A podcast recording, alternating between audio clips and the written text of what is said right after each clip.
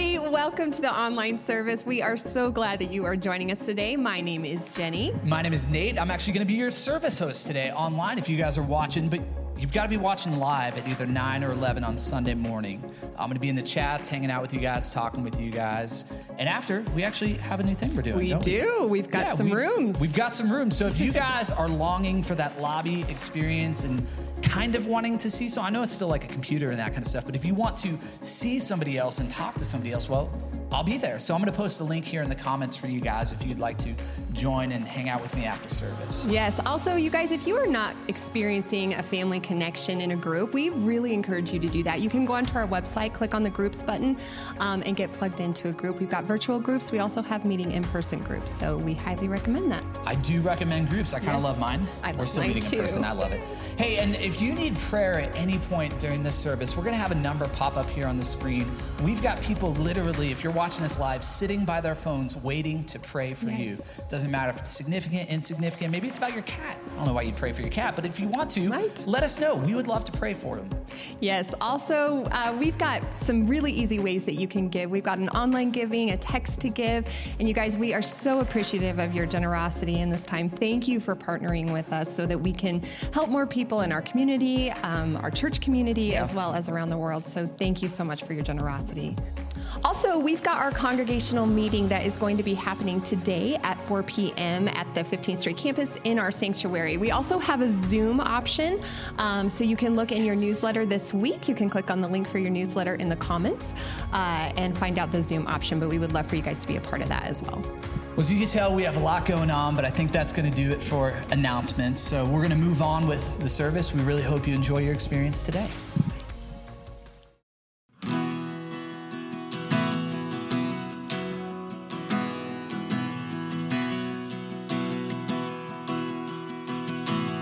Let's turn our eyes to the Lord now.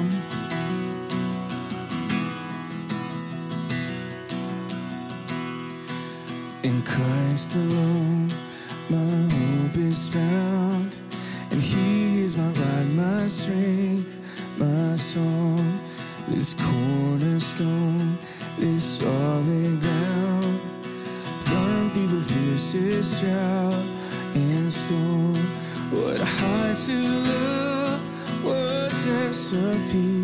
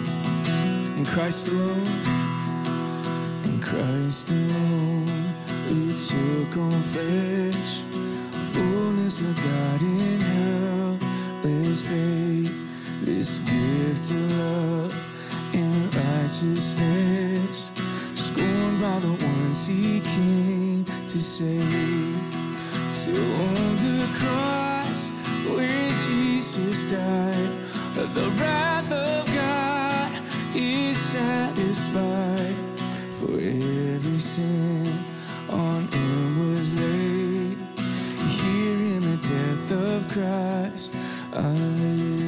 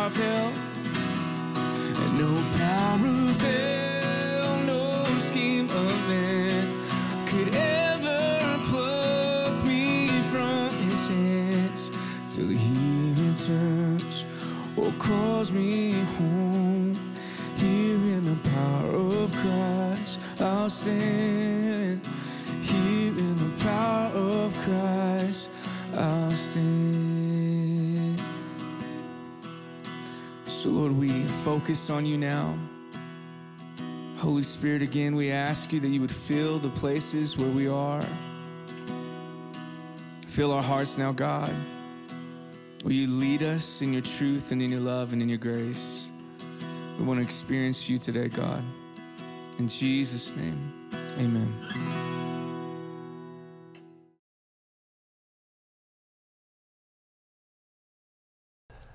Hey, Christ community, so glad you are joining us online today. Uh, we are continuing our verse by verse walk through the book of Philippians, and we come to a passage that addresses a very important and relevant topic for us today.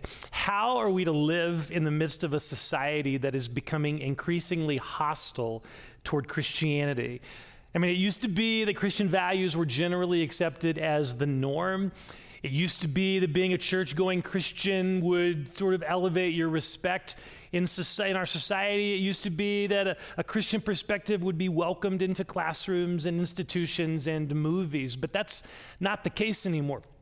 To acknowledge that you're a Christ follower could get you fired from your job.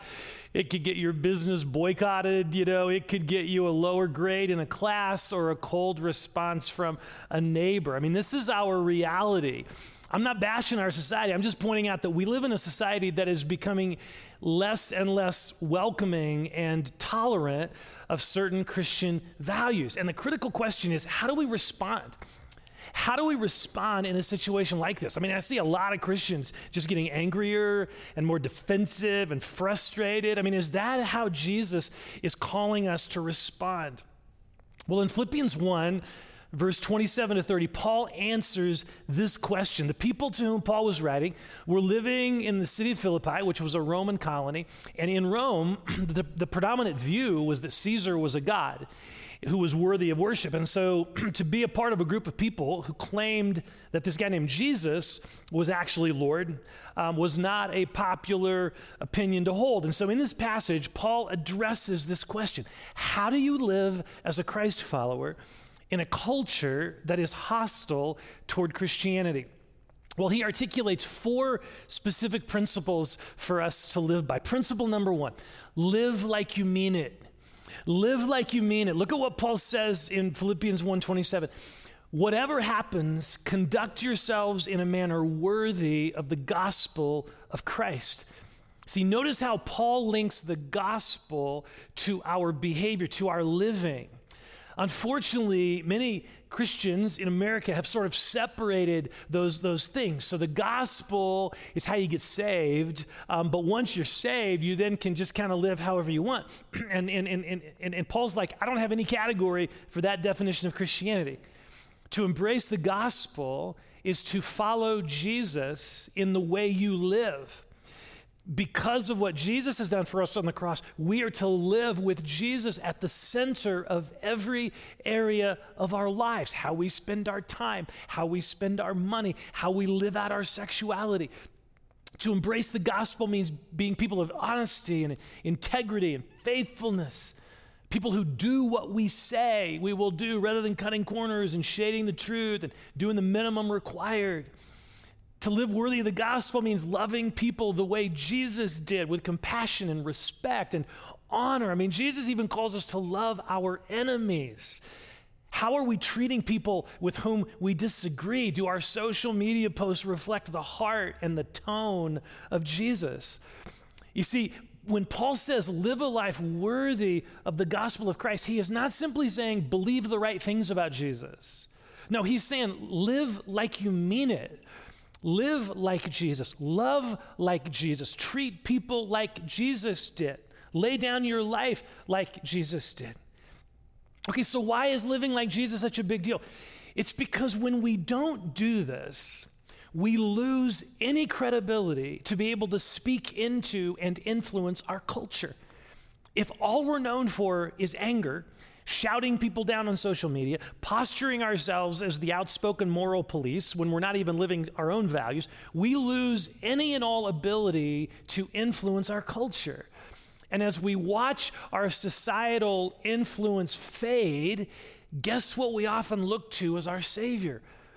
Politics We place our hope in politics to change culture. Now, please hear me. I'm all for voting and engaging in that process and praying for our political, political leaders. So please, in November, vote, vote, and pray for our leaders. I'm all for that. But the problem is, a lot of Christians are falling into the subtle trap of believing that real change happens by getting certain people elected. That's where they're placing their hope. But that's not our ultimate hope for change. If you're placing your hope in that, you will be disappointed. You may get your person elected or on the Supreme Court, but another election comes around every few years and things can easily shift the other way. Our ultimate hope is Jesus. Look at how Jesus changed the world. Let's follow him. Let's live like we really mean it when we say that Jesus is our Lord. Principle number two stand together. Stand together. Look at what Paul says next in verse 28. Then, whether I come and see you or only hear about you in my absence, I will know that you stand firm in the one spirit, striving together as one for the faith of the gospel. See, Paul realizes the importance of God's people standing together in the midst of an increasingly hostile environment striving together as one for the faith of the gospel. Paul's point here is that we need each other.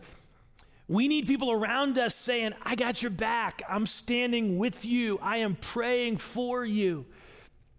There is such a powerful example of this in the book of Daniel in the Old Testament. If you're doing our, our church Bible reading plan, you've been reading this passage this last week, this story.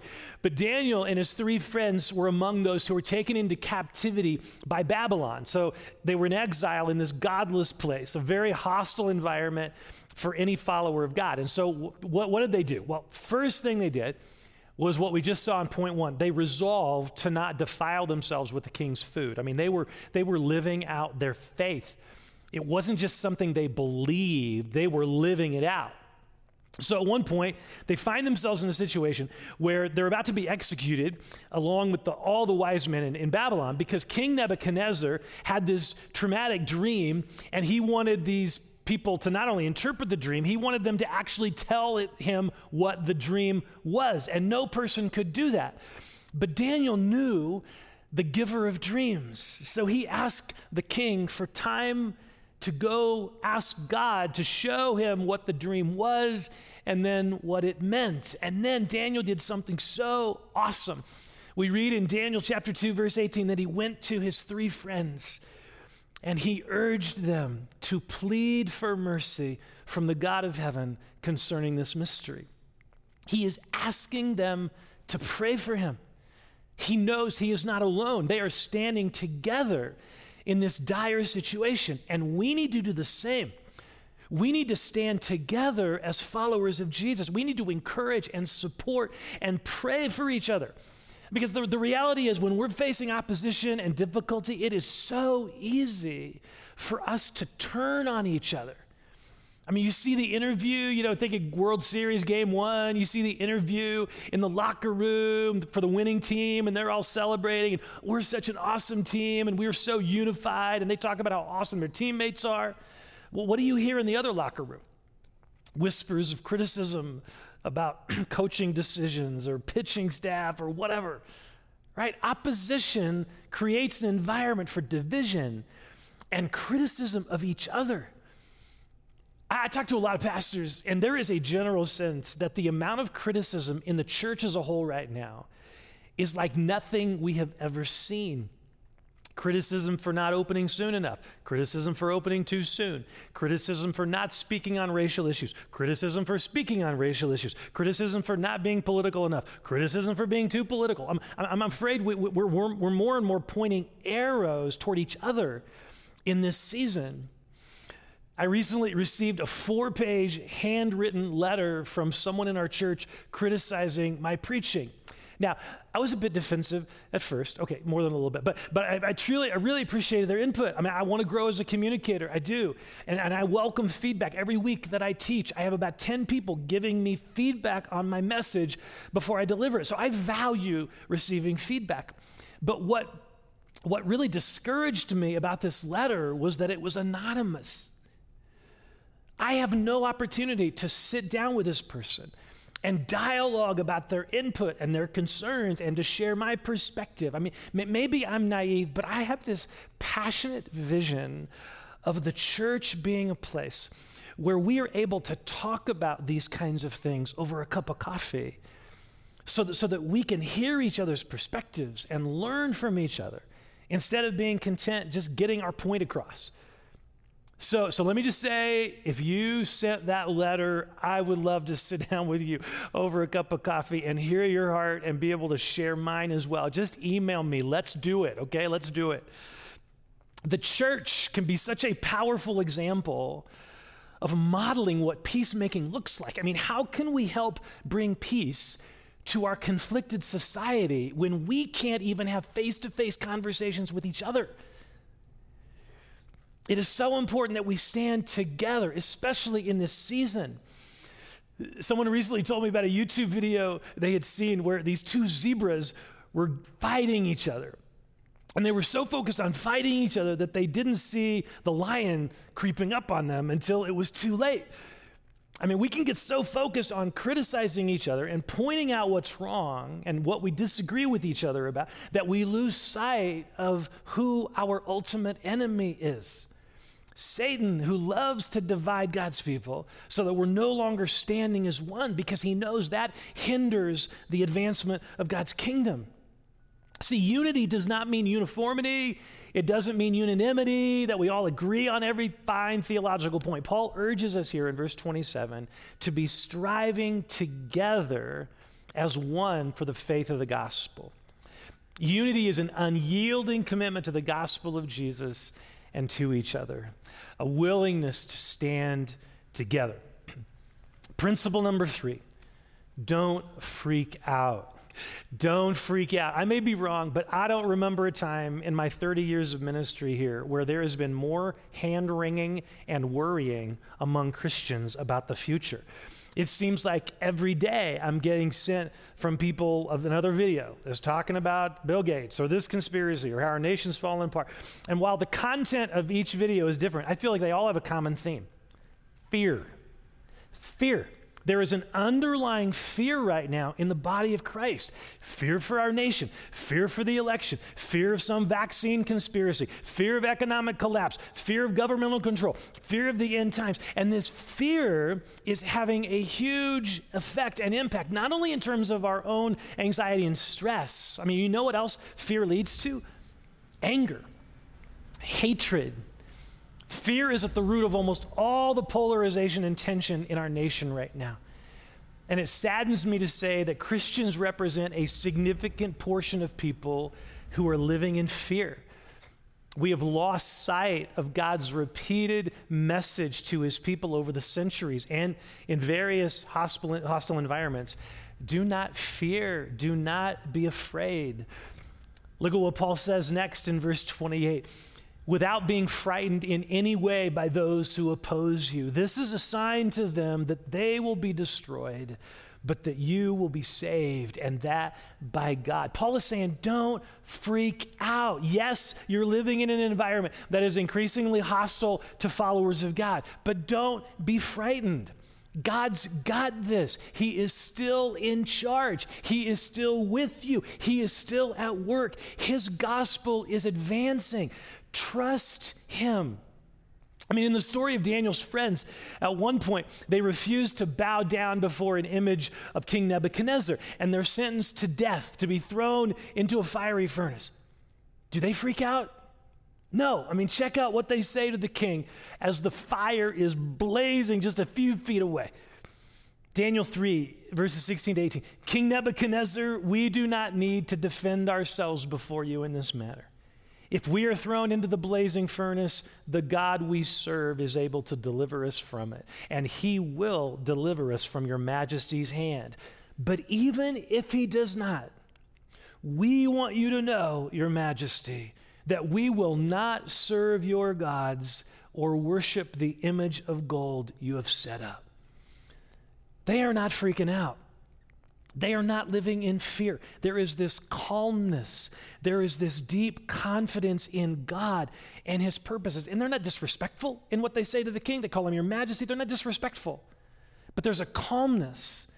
There's a calmness and confidence in God. These guys are like, God will deliver us. And even if he doesn't, we're still going to trust him. Either way, either way, they're good because they're trusting in a God who is good. They know their lives are in his hands no matter what happens. And what's so fascinating in this story is that their calmness in the face of the king infuriates him. He orders his subjects to, to increase the fire seven times, make it seven times hotter. He is so mad. You know, it makes me think of, of Paul's words right here in verse 28. Look again. He says, This is a sign to them that they will be destroyed, but that you will be saved, and that by God. Our calmness, our lack of fear in the midst of adversity is a signpost of God's salvation. People around us may get madder or their hearts may soften, but either way, in our calmness, we are pointing to God. Which means that when we live in this state of freaking out, we are not reflecting God's salvation. We are not pointing people to God. Friends, we can trust God in our circumstances, just as Daniel's friends trusted God in theirs. And as we do, it will be a display of the reality of the gospel. Principle number four suffer gratefully. We probably wish I would have ended the message with the last point, but Paul doesn't. Look at what Paul says next in verse 29. For it has been granted to you on behalf of Christ not only to believe in him, but also to suffer for him, since you are going through the same struggle you saw I had and now hear that I still have. It has been granted to you on behalf of Christ to suffer for him. That's what Paul says. Now, you know what the root of this word translated granted is? Grace. grace. This word means to show someone grace, to give them a gift. Paul is saying that suffering for Jesus is a precious gift. This is such a radical concept, especially in American Christianity, where we can so easily fall into the trap of thinking that Christianity is a way to get God to bless us with comfort and success and health and convenience. We, we follow Jesus so that he will make our lives easier. And then the moment we hit any difficulty, we, we like, what, what's going on? You know, we complain, we freak out, we abandon our faith. But Jesus never promised us a life without suffering. In fact, he promised the opposite over and over again. He said, if you follow me, if you love me and live like I do, you will suffer. He doesn't say if you're a jerk for me, you'll suffer. You know, that that's not the same suffering. He's talking about if you live like Christ lives, if you treat people the way Christ does, and you su- you're, you're going to suffer for that. You'll be persecuted, maligned, and rejected. Jesus says that. And that suffering is a gift. It's a gift. Paul says later in Philippians 3 I want to know Christ. Yes, to know the power of his resurrection. Oh, that sounds good. And participation in his sufferings, becoming like him in his death. What? I mean, Paul realizes that there is something about suffering for Jesus that increases our intimacy with Jesus. Because Jesus suffered for us.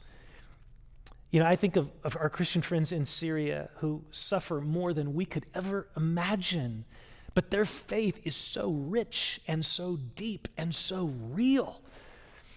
I mean, if our primary goal is for ourselves and our kids to avoid suffering for Jesus, we may miss we may be missing an opportunity for Jesus to do a unique and deep work in us and in, in our children.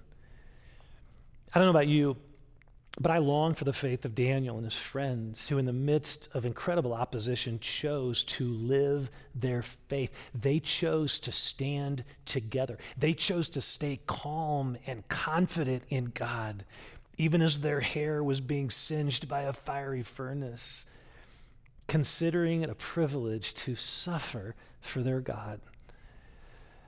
What an amazing opportunity we have as Christ followers in these difficult days. The question is how are you and I going to choose to live our lives? Are we going to compromise, criticize, freak out, avoid suffering at all costs? Or are we going to live like we mean it and stand together, stay calm and confident, and suffer gratefully for our Savior who gave his life for us?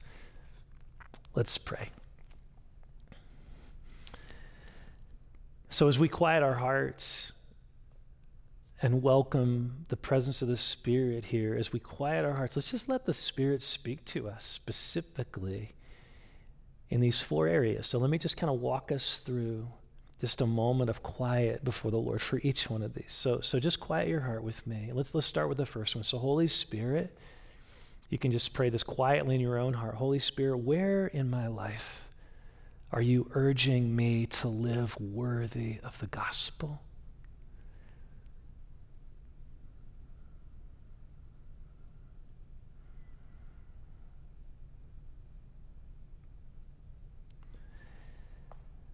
And as he brings any area to mind, just confess that to him, ask for his help in your actions, your words, your love, the way you treat them, whatever it is, ask for his help.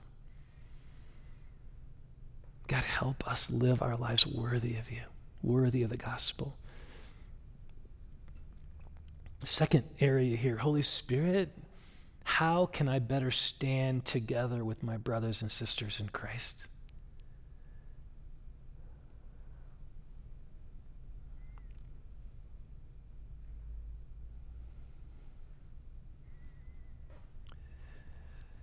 Lord, would you forgive us for just all of our tendencies, including me, just to criticize, to point out fault, rather than to support and come alongside and encourage and pray for each other. Holy Spirit, would you fill us all with a quiet confidence in who you are? Remove our fear. Help us walk in greater faith and calmness, even in the face of hatred and opposition. And Lord, we pray, Holy Spirit, we ask that if we indeed suffer, have to suffer for you, would you give us the grace to suffer well and to experience this intimacy with you as we share in the fellowship of your sufferings. So, God, we just acknowledge these are difficult days.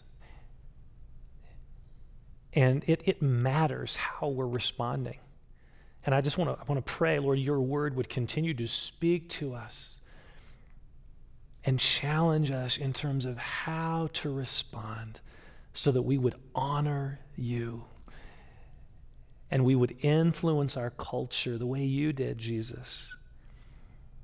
And that your kingdom would advance, your kingdom of love and life would advance. So we pray for this, God. Do this in and through us, we ask. In Jesus' name.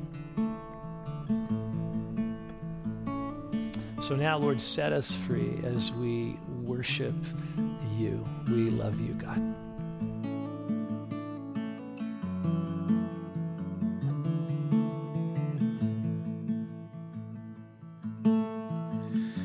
There's your grace when the heart is under fire. I know the way when the walls are closing in. And should I look at the space between where I used to be and this reckoning? I know I'll never be alone. There was another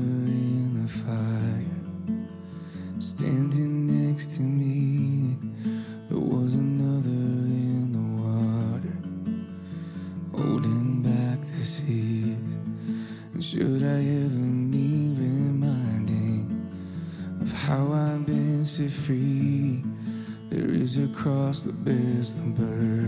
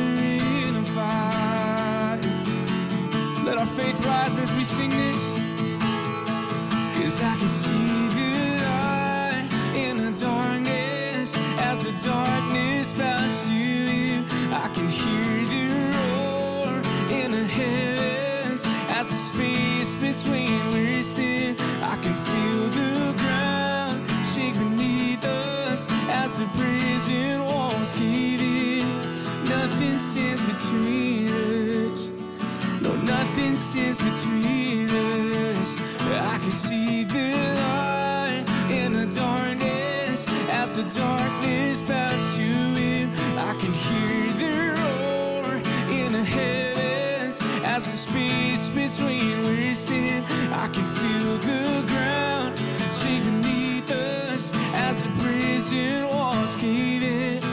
Nothing stands between us. Nothing stands between us.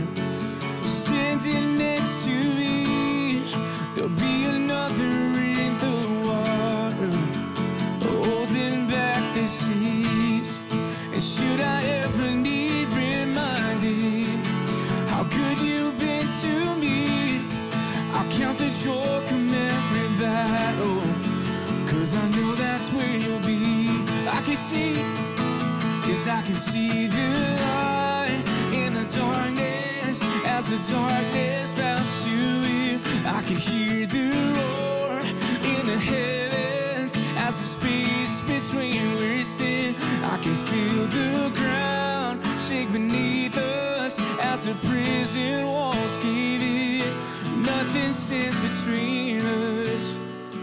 Nothing stands between us.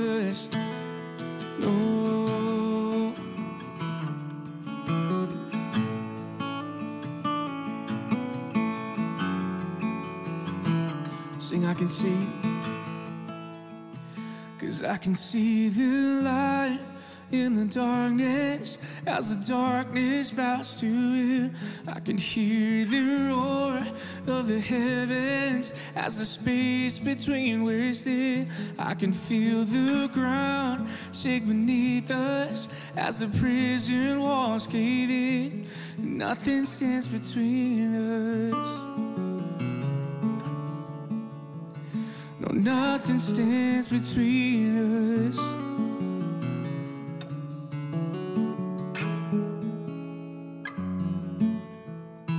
Well, hey, we want to thank you guys for joining us today. And even though the experience of this service is coming to a close, the beauty is, is that our invitation to continue worshiping isn't done yet. Uh, again, in a, a, few minutes here, we're going to have this slide that pops up that's going to inform you and give you some direction if you want to continue to worship through giving and prayer. Um, and we highly encourage you guys to do that. Yes. Also, don't forget we've got our Facebook rooms that are going to be opening up right as the service ends. Uh, Nate is going to be there hosting those. Um, so if you're watching on Facebook or if you're watching on YouTube and you want to hop over to Facebook, you can join one of those rooms. Yeah, it's going to be awesome. Well, hey, why don't we close with a prayer for you guys? Jesus, we thank you for the opportunity that we've had to be together, to hear your word preached, and to just be reminded that, God, you are with us that no matter what it is that we're walking through in this life, whether it is good or bad, you are right there. As we go about our days and our weeks, would we just be reminded of that truth that we're not alone, that you are right there with us in the fire. I pray this in your name, Jesus. Amen.